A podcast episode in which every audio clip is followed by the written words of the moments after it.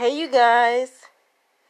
Welcome, welcome, welcome to J House. Welcome to Faith Gems. This is for my little kids out there. I want you to know that God hears you. God hears everything you say.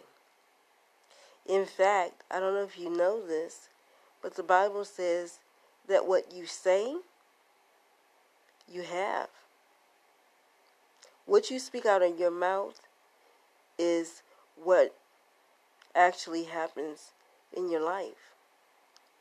So you want to make sure that you are speaking things that are good. You want to make sure that you're speaking things that are positive. You want to make sure you're speaking things that are encouraging. The Bible says, it says, whatever is in your heart, whatever's in your heart comes out of your mouth. Okay? So always remember that. Whatever's in your heart, your mouth will speak. And it goes on to say, out of it flows the issues of life. And what that means is,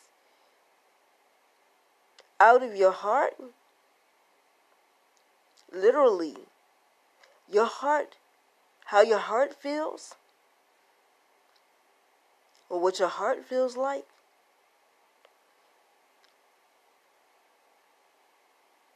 or I'll say it like this the heart holds the things, the way that we feel about our lives. It holds how we think about ourselves.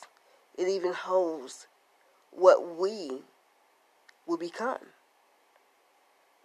You know how we all are asked at some t- some point what we want to become. You know what we want to do when we grow up. And some of us want to be doctors, some of us want to be lawyers, some of us want want to drive buses, some of us want to be firemen, some of us want to be teachers.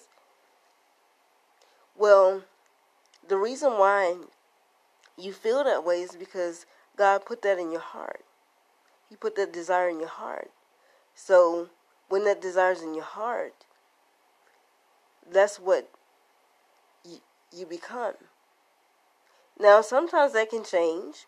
You might want to be a teacher right now, and then in a few years, you might want to be an artist, or you might want to be a lawyer or something else.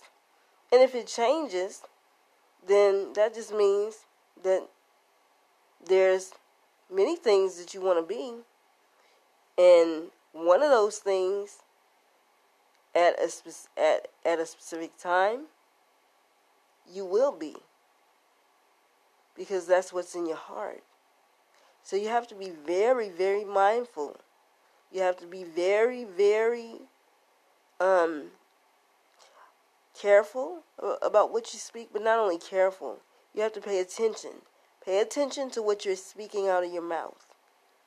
Because sometimes that can become what happens in your life. I'll talk to you guys later. Love you guys. Bye. Oh, before I say bye, sorry. This message is not just for little kids. It can be for the big big kids too. Bye-bye.